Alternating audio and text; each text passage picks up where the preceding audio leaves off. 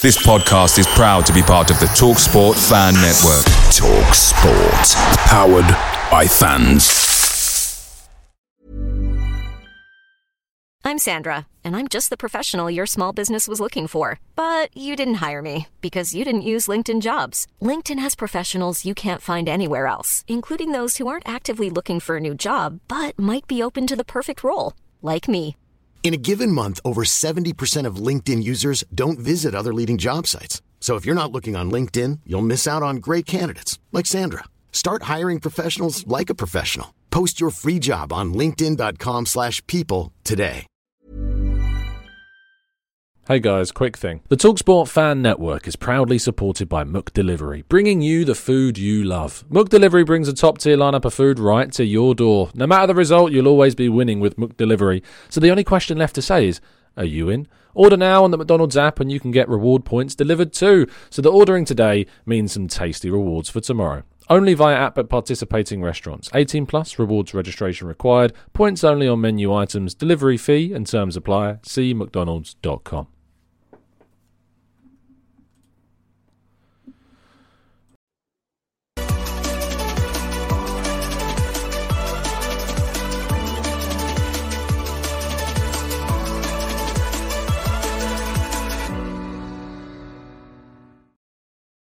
Hello and welcome to the Gooner Talk back again with you guys for another episode of what is the Arsenal News Show. Except it's not because it's the Raw Reaction Show, of course. It's the day after the last Arsenal game, which means we're here to talk all about it, react to Arsenal's big 3 1 win over Chelsea, a much needed return to form, a very is a much anticipated return to form. Four games without a winning feeling is a long time, especially in a season where you're considering yourselves title challengers. Yeah, we needed this and we got it. Uh, good morning to everybody joining us live. Uh, NSW, good morning to you, to Francois, Josh, Lynn, uh, Bruce, uh, Matt G, and we've got Lynn and Steve. Good morning to you. Uh, Lord London, good morning. And uh, Sandman Temi, uh, we've got Gary, Gunner Dude, Morgie, Alpha, and plenty more of you guys as well. Always good to see so many regulars and irregular faces as well in the chat box. And uh, good, please do drop a like on the video, subscribe to the channel if you're new, and turn those notifications on so you never miss a show. Or as Wes says, caress that like button. Uh, just caress it and it will do the job. Uh, that's going to get clipped. Um, good morning, and uh, let's crack on with today's stories before I say anything else dodgy. Uh, Arsenal back to winning ways uh, with a 3 1 win, as I say, over Chelsea yesterday at the Emirates Stadium. I was at the game, and it was uh, it was a relief. It was a performance that certainly I think uh, allowed us to kind of recapture what we have kind of been doing for much of this season, which is dominating possession, creating some fantastic chances. Odegaard at the centre of it all, and we'll talk about him again shortly. But I have to say, and it would be unfair if I didn't say it, and I want to say it. Chelsea are terrible. Chelsea are Chelsea are absolutely deplorable. Like I've seen the majority of Arsenal's games this season in the flesh. Uh, the rest I've seen, obviously, watching on TV. But I think they're the worst team I've watched Arsenal play. Like, we battered Everton 4 0, and they offered more than Chelsea, like in the first 30 minutes or so. Palace offered more, Leeds offered more, Southampton offered more, Leicester offered more in the in the in the home game. in the away game, they had 0.01 XG, of course, but uh, still, even then, they were trickier to beat. Fulham, Fulham offered more. Like they were pretty terrible, sure. Like when we played them at uh, Canary, Canary Wharf, uh, Craven Cottage. Um, but I think that I think Chelsea might be the worst team I've seen this season. They might be the worst team in the Premier League, which is a frustration actually in a way because Chelsea obviously still have to play Manchester City at the Etihad Stadium. Now we can hope that somehow, some way um, Chelsea find some form before they play City. But I just, I just can't, I cannot get into the mindset that I will see that happen um, based upon what I saw. Now, a couple of players I like. Madueke, really like him. He's one for the future. Chelsea need to make sure that they try and put more minutes into him. Enzo Fernandez, I thought, you know, impressive. 100 million, not sure, but impressive. And Aubameyang booed. So Aubameyang was, I, I was watching the warm ups before the game started, and Chelsea were uh, doing a shooting drill towards the clock end and Aubameyang had a shot saved. Um, I think it was by Slonina, uh, the uh, backup goalkeeper, the third choice goalkeeper. And when he had his shot saved, the cheer from the clock end was hilarious. Uh, and I'll tell you what, Chelsea were doing this shooting drill and they kept missing and missing and missed. They must have missed about seven shots in a row. And Aubameyang was like the seventh player to miss and it got the biggest cheer, uh, one of the biggest cheers of the night, to be honest. And uh, that continued into the game. We were talking about before the game. I was talking with Harry, uh, Harry Symeou, ahead of the game. I was like, "Do you think, do you think they'll boo Aubameyang?" And he was like, "I wouldn't." And I said, "No, I don't. I don't think I would either. Um, I'm just not a buoy type person, to be honest." Um, although I do float in water, that was a terrible joke. Um, but I think that uh, booing players that have, you know, won us an FA Cup. He did win us an FA Cup, but we can't do that. But it tells you kind of the way that um, it tells you kind of the way that Arsenal have now really swung the momentum and, and, and the way that we talk about Aubameyang and the Arteta dynamic. And if Arsenal weren't doing too well, maybe Aubameyang would be better respected if Arteta was kind of the villain in this scenario. But with Arteta taking Arsenal to second in the league or top of the league at the moment, um, and potentially to a title if we keep our fingers very much crossed, uh, it was always going to swing that way. And the atmosphere in the Emirates was again back to its best. Uh, really was fantastic. So yeah, the performance uh, overall I thought was exactly what we needed before going up to Newcastle on Sunday. Um, there were some changes to the lineup, which we'll talk about shortly. But I thought the play, some of the football, the way in which we were so direct at times was really good. We could have scored more. It could have been four or five or six, as Arteta said in his post match press conference. And that was exactly what we needed um, to kind of just give us that momentum back. And it felt like the, the, the life had kind of been really put back into the Arsenal team somewhat that had been missing. And it does frustrate you because you you wish that we put some of these performances in over an extended period against some of the other sides. What I will say is that obviously we were great for the first 60 minutes. The last 30 minutes, there were a fair few questions, I think, about some things. Now, that's not surprising because when you go three up or you look at teams when they go, like you look at the Newcastle Spurs game, right? When Newcastle went 5 0 up in the first half. Yes, they managed to get another goal in the second half, but you tend to see teams kind of drop off in the second half when they've got a sizable lead from the first half.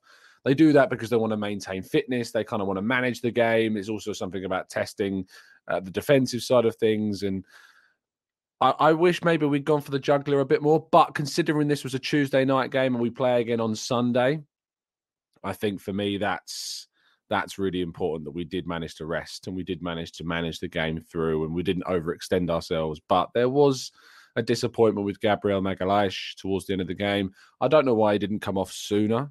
He kept he, he was involved in a couple of moments where like he was being really kind of testing and stretching his body to his limits and he was pulling, he's holding his hamstring at one point and then went down holding his knee at another point. I hope that he's okay because otherwise it's going to mean holding a Kiwior in the back too, which I'm not going to lie gives me reason for worry. But I'm hoping he's all right he's a tough fellow, is Gabriel. So hopefully everything is okay, and we'll get some positive news in the press conference on Friday. So let's talk about some of the specifics. Martin Odegaard, 22 Premier League goal contributions. I can tell you that with four games left to go this season, he has already doubled his goal contributions from last season. Everybody that challenged Odegaard said he needs to score more, needs to assist more, needs to do more he has responded like nothing else. And whether or not he can do this over an extended period of his career, whether or not we can expect this to happen again next season, you know, I'm not sure. I'm not sure whether or not we're going to go see him do this next season. But I think that what Odegaard is, is just a force of nature in a sense that whenever Arsenal control possession and that we're dominant in a game, he is the catalyst. It's like, have you ever seen those scientific videos where you throw a bit of potassium or sodium or um, there's one other, I can't remember what the, the, the element is. But you, you know those science experiments, where you throw it into the water and it just starts fizzing and spiraling. Like it's like that. We add, it adds so much energy and so much creativity and flair when we're in possession that it just levels Arsenal up. And Odegaard has leveled Arsenal up this season. Um, and I think that the big thing that Odegaard needs to work on now is that when we're not in possession and when we're in a position where if you think about the Man City game, for instance, where City controls so much of the game, that he needs to find a way of now influencing matches where he's not in, where Arsenal aren't in control. He needs to find some methodology of getting into the game when Arsenal aren't, you know, the the leading and dominant force in fixtures, or where there's periods where Arsenal are without the ball for long periods. He needs to find a way in which he's going to integrate himself better. Otherwise, Arteta needs to recognize it and take him off. But in these types of games, which thankfully Arsenal are, for me, in the ascendancy more than they're not, I think that it's going to be great to see Odegaard continue to flourish, and and that's that's absolutely fantastic. Now, eight wins in a row with Trossard in the starting eleven. He's got to play. he has to play. Like you can't you can't ignore the stats. Like for me, I'm really glad that Gabriel Jesus started this game, and I want to see Gabriel Jesus continue to to, to play. But Trossard just has to be in the starting eleven. And at the moment, because you can't go eight games in a row winning with him starting, you drop him for four and you don't win any of them and ignore that. You can't ignore that his technical ability, every time he's on the ball, you think something's going to happen. His drive, the speed that he possesses, the, the, intelligence that he has when he's on the ball. Now, whether it's rotating players out of the front three, like what Liverpool have done with Jota in the past, whether you know you you just drop Jesus for one game, or you drop Saka for one game, or you drop Martinelli for one game, or you drop Xhaka for one game and you play Trossard in the left eight role, or you drop Odegaard for a game and try uh, Trossard in that right eight position. He is good enough that he can play in any of those five roles for me, any of those five positions. And for me, that gives Arsenal the opportunity to play him. And when we do our preview shows and we come up with our lineups, it's going to get tough. It's going to get really tough to now do these previews because I want to try and fit a Trossard in, but I don't want to be the guy to choose who drops because everyone's been doing so well this season that you can't like Jesus is now on 15 goal contributions. Saka, I think, is on 20 plus. I think well over 20, 24 goal, goal contributions. Odegaard's on 22. Martinelli's on 20. You know, Trossard, it's it's so difficult to kind of, you know, find a place for him, but he has to play.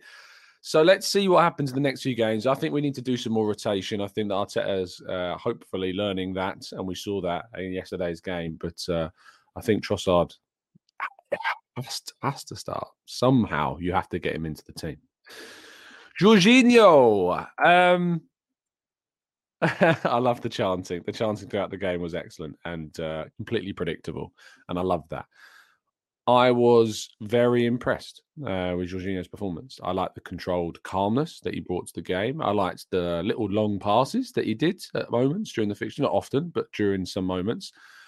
And after Thomas Partey's last two games, where he has looked emotional, uh, out of control at times, um, and where you look at what Jorginho brings is yes, he's not the fastest. Yes, he can give the ball away and get turned, and it leaves us a bit open and spread. Jorginho is just a very, very good footballer. You can't really say too much more than that. He's just a very, very good footballer. And We've brought him because he's brought experience. He's brought a much higher level of quality than what we had existing at the club already, but what Partey was already there to do.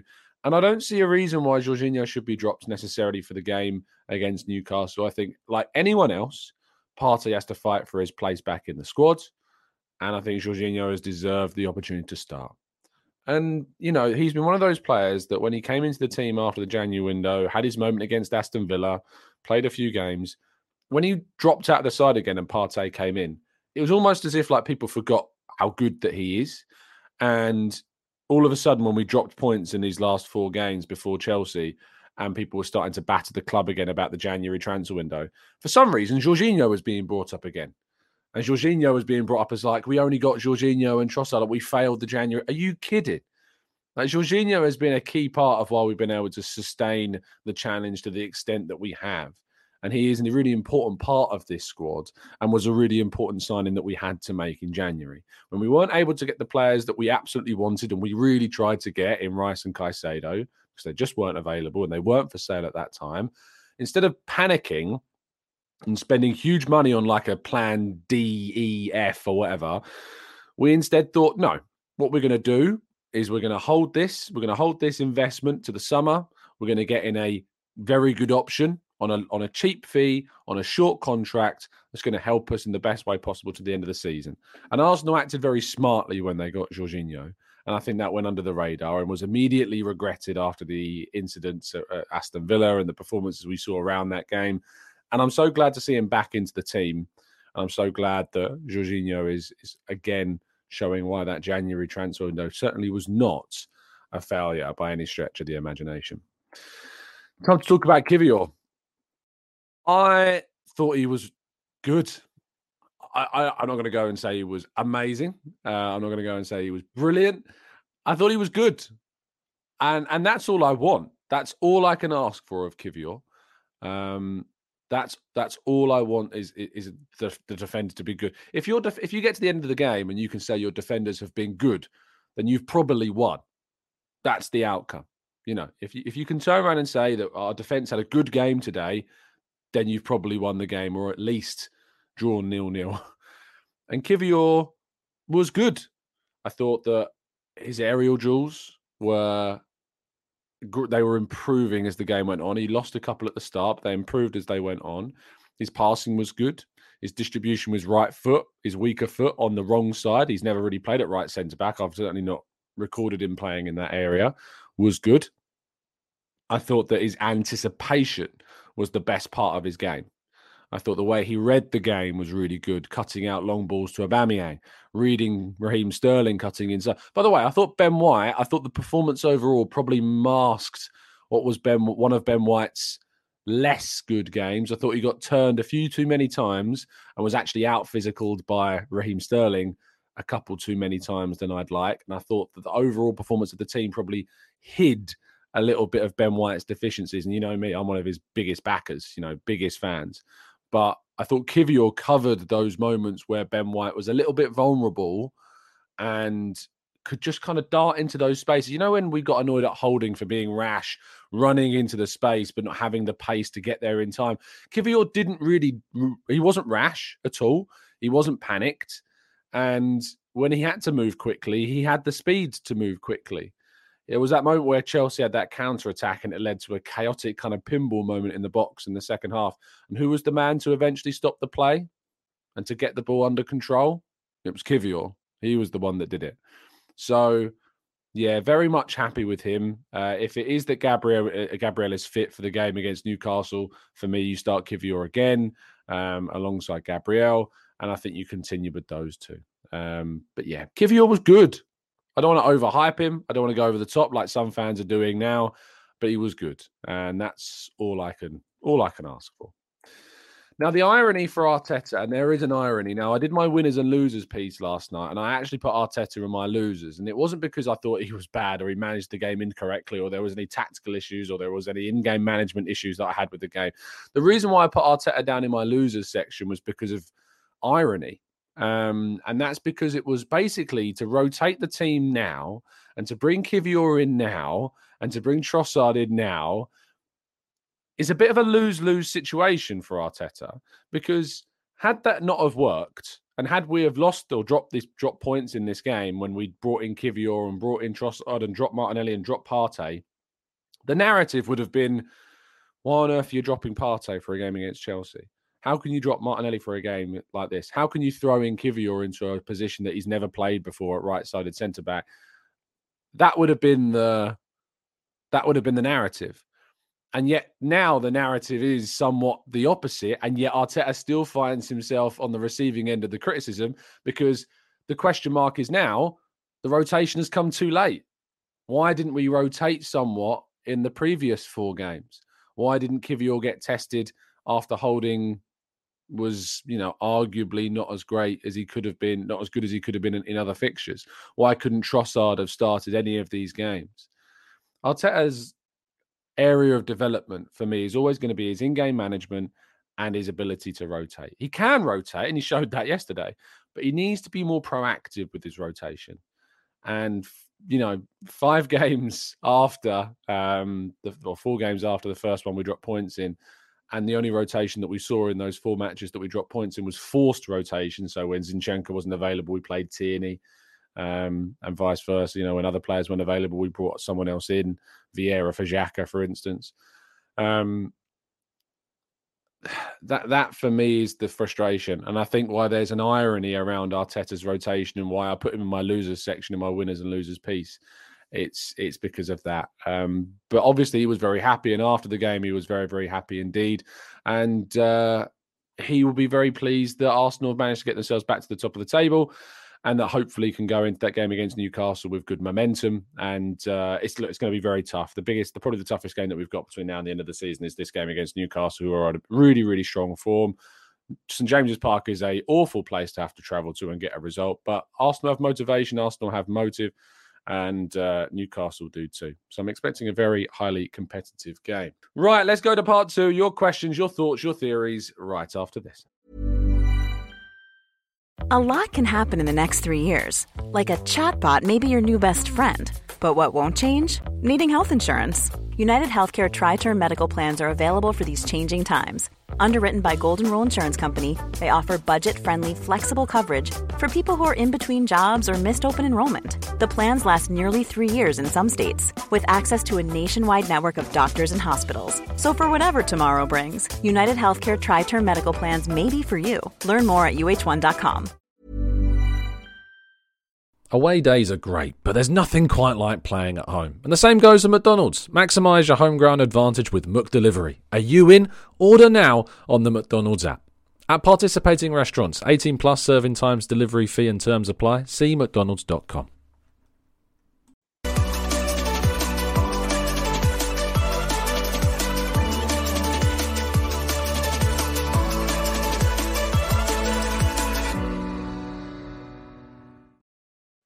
Lovely job. Right. Not only can you get some fantastic stuff on the channel, but you can also get our TGT non-profit merch.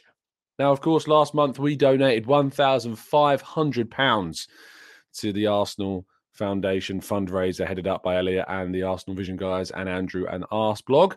Um, and this month, as we get back into the usual swing of things, we will, of course, be donating all of the profits that we make evenly split to the Arsenal Foundation again and Macmillan Cancer Support. So make sure you get involved. Link down description. You want to sport yourself some TGT headwear. Gold, reds, and grey are available, as well as our USA uh, inspired cap as well. So get your hands on it and go help some great causes. Right, let's go into the chat box and see some of the questions what you are coming up with. Um, TJ says, Tom, how early do you wake up to put together the slides? I woke up 50 minutes ago and can barely find my glasses. TJ, last night on the train home from the game, I actually sorted this. So I was able to wake up uh, a relatively acceptable 7.15 a.m. and jump on and just upload this uh, the stream. So thankfully, I managed to do it last night. Usually, if I'm traveling back on the train from a game, I'm able to do uh, just that. So it is a lot easier to do these ones. But uh, when I'm away or in a hotel, again, it's it's it's also trickier. And I'll be doing that with Newcastle. I'll be doing a show from the hotel um, on on Monday morning next week, if indeed I can. It depends on when my train home is, but hopefully I'll be able to do that. Um, let's go to Barry says, How do people get in with tickets when we have to use our membership cards? Uh, there's a lot of questions going on about ticketing at the moment. There was alleged reports of ticket touts being approached by undercover police officers yesterday. I need to get that fully confirmed, but I've seen rumors going around that, that was the case.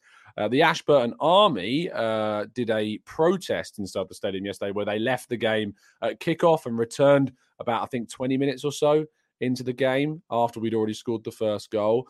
Uh, I'm led to believe that was a protest regarding the like kind of accessibility to tickets and the the, the system in which Arsenal enable people to move into the stadium. Um, and also about how tickets are kind of transferred.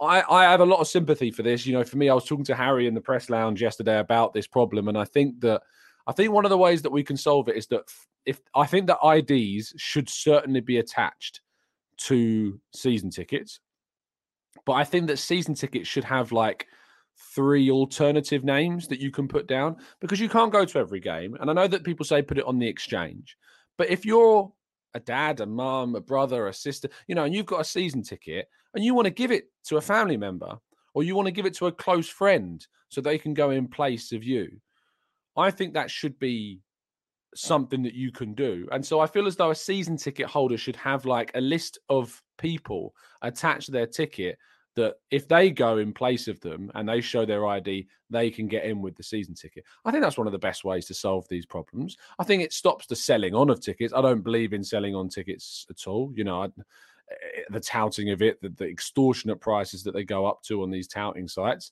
you know, but I think you should be able to give your ticket to a pre-arranged friend of yours um, throughout the season. I don't see why that should be the case, you know, rather than having to always put it up in the exchange. If you don't have the access to give it to someone, then put it up on the exchange. Great. But I think that, you know, there needs to be more done um, to make the, the ticketing system a lot more accessible. Um, Matt says, does playing Gabriel and Kiwior together end the you can't play two left-footed centre backs together debacle. Now, this was a discussion between me, James Benge, and Charles Watts in the press conference room before Mikel Arteta actually came in, and James then asked the question uh, to Arteta about um, the the left-footers. Uh, and about playing, uh, I think it was James. Maybe it was uh, maybe it was Charles actually. But there was a question asked about using players the same foot in those positions. I'm trying to find the answer.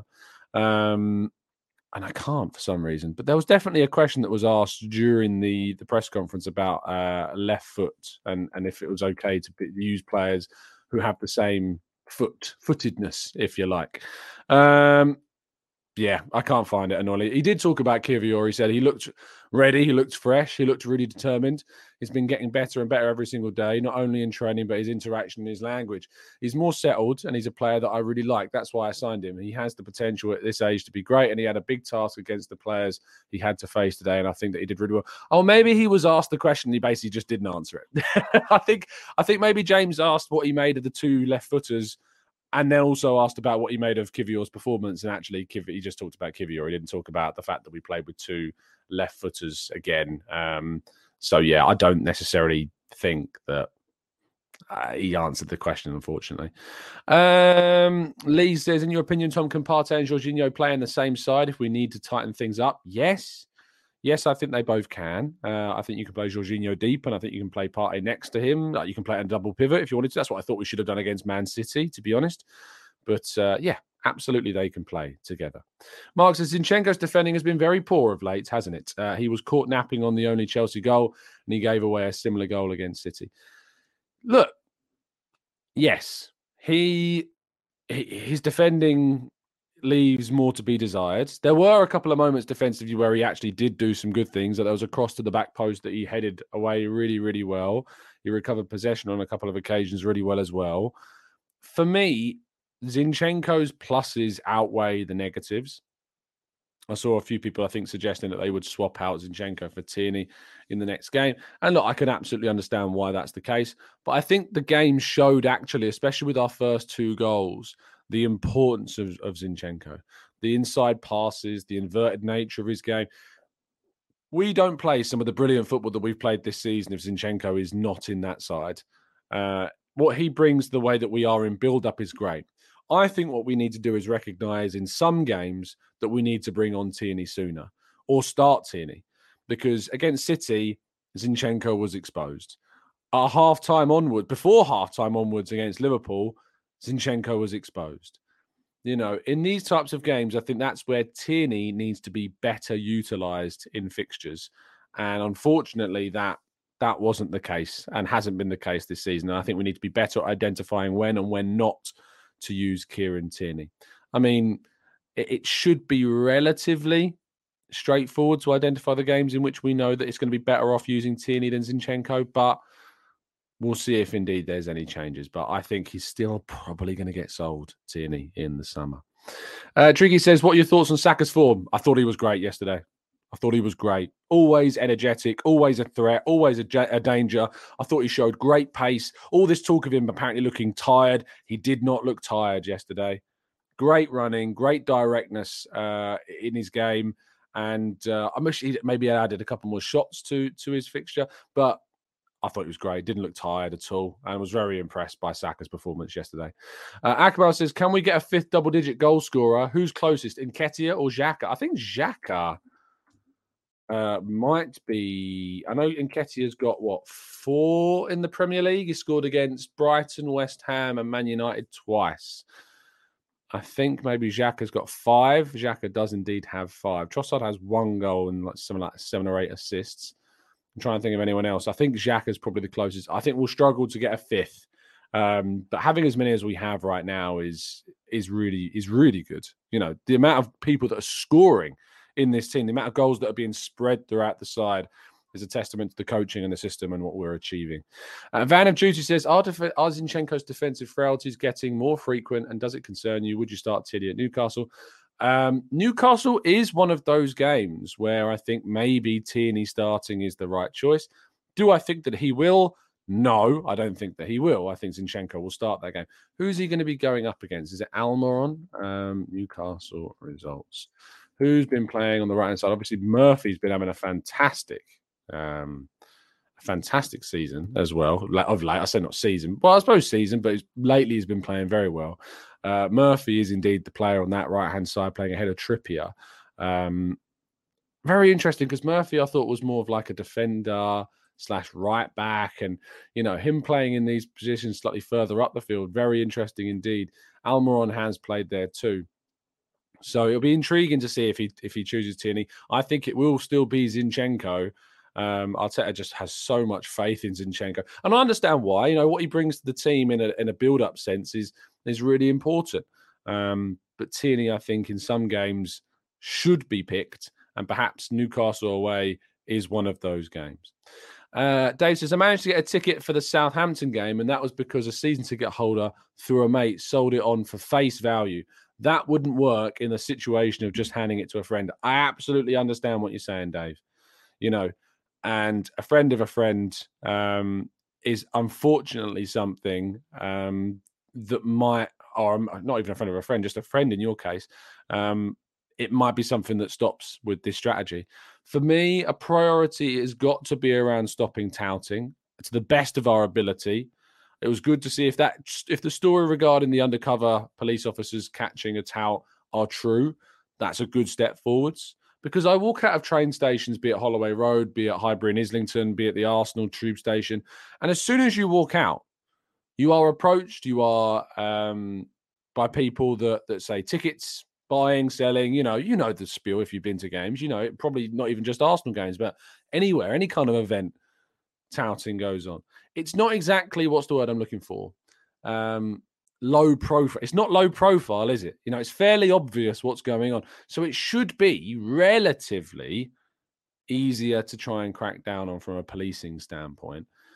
But it's Dave. I I think that at the moment, whilst that continues to be a problem, season tickets should be attached to one primary holder of the season ticket that let's say has to go to at least X amount of games and then you've got say a list of three four other people that throughout the season that you can give your ticket to um, and then the rest you know you have to go onto the exchange i think that's that's the way that it will have to work unfortunately um oh dear well, you can tell i'm tired um Olu says, Hey Tom, can we do this in the summer? Rice for 80 million, Caicedo for 70 million, Guéhi for 40 million, and keep Balogun. I mean, you make it sound so easy.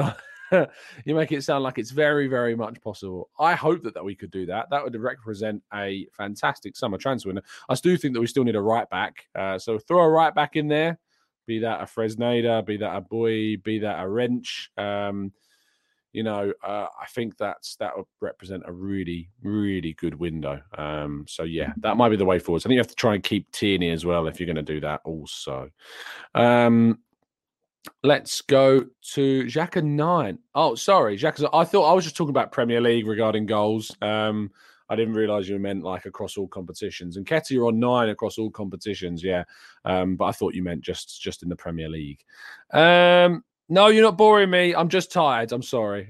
I'm just I, I didn't get home until about well, I didn't get to sleep till about 1 a.m. last night, and I'm up doing the show tonight. I had to like run out of the the the, the Emirates basically because the trains were screwed on the way home. It was like rail replacement bus services from a certain point, so I had to make sure I get to the station. So I'm pretty tired. I'm not going to lie.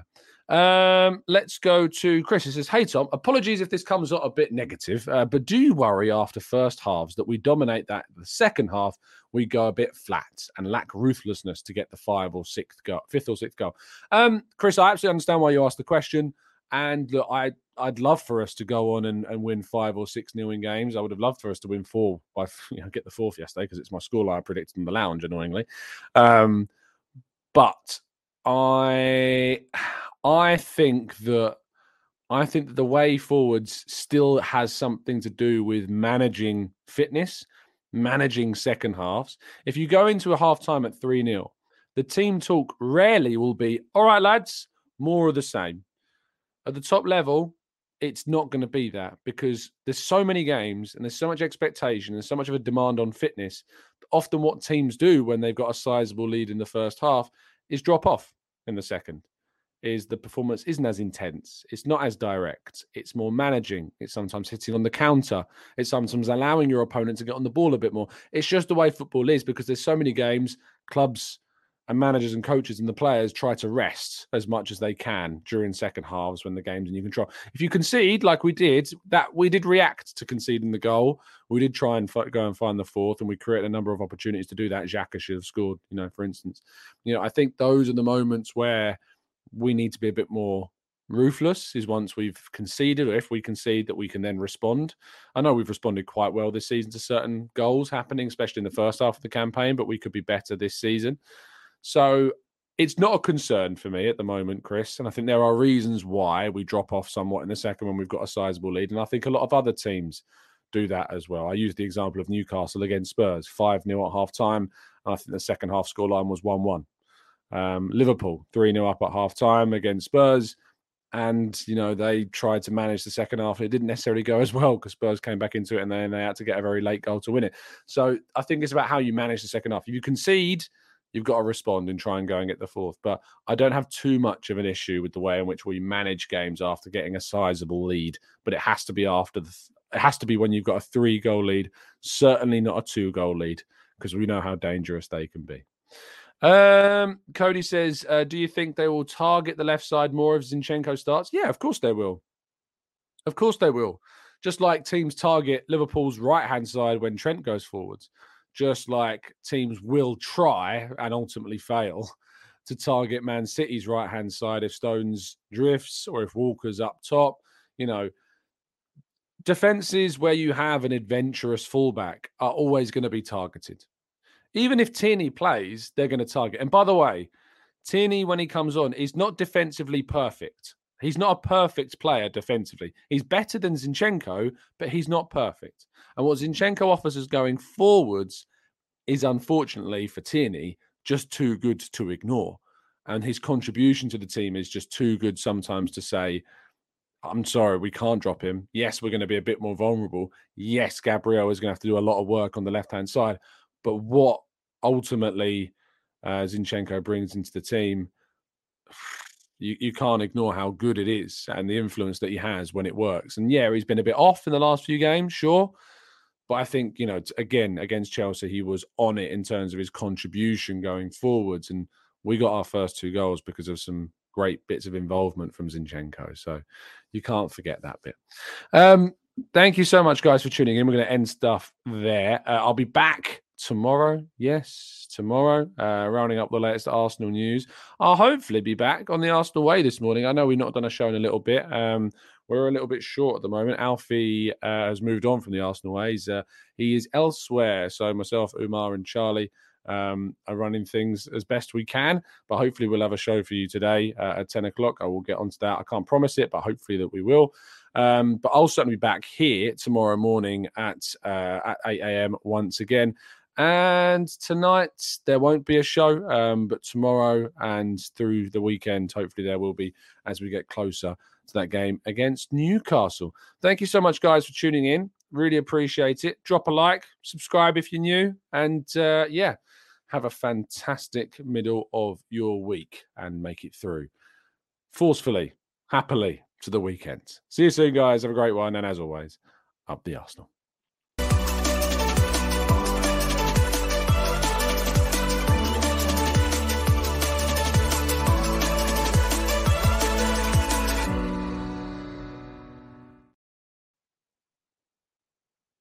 It's the 90 plus minute. All your mates around, and you've got a McNuggets share box ready to go, and you know a late winner's coming. Your mate's already got booked for a double dipping, and you steal the last nugget, snatching all three points. Perfection. Order now on the McDonald's app for your McDelivery. You in? At participating restaurants 18 plus, serving times, delivery fee and terms apply. See McDonald's.com. This podcast is proud to be part of the TalkSport Fan Network. Talk Sport. Powered by fans.